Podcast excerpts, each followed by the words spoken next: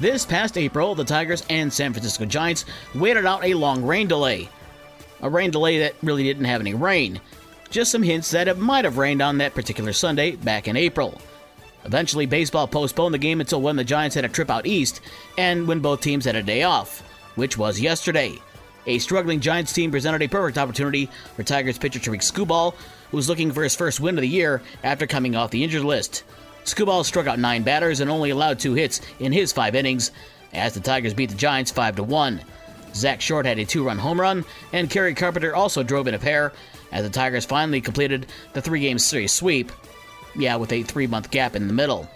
The Tigers begin a three game series at home against the LA Angels tonight at 640, a 615 pregame show on News Talk Sports 94.9 WSJM, and Angels pitcher Shohei Ohtani is not scheduled to start any of the three games of this series. Monday was an off day for the Cubs and the White Sox. Tonight, the Cubs make the roughly 10 mile drive down the Dan Ryan to guaranteed rate field for an 8 10 start against the White Sox.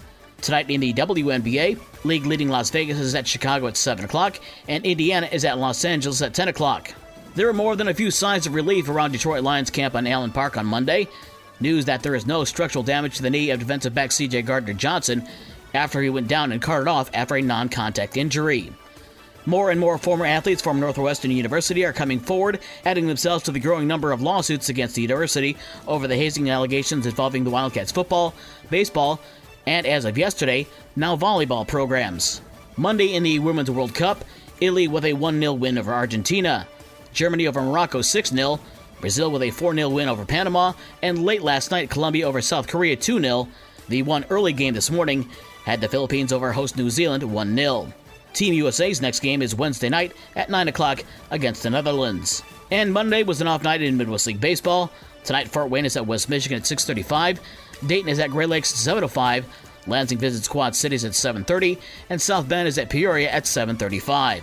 For the rest of the scores from last night and the schedules for today's games, visit the podcast page on this station's website.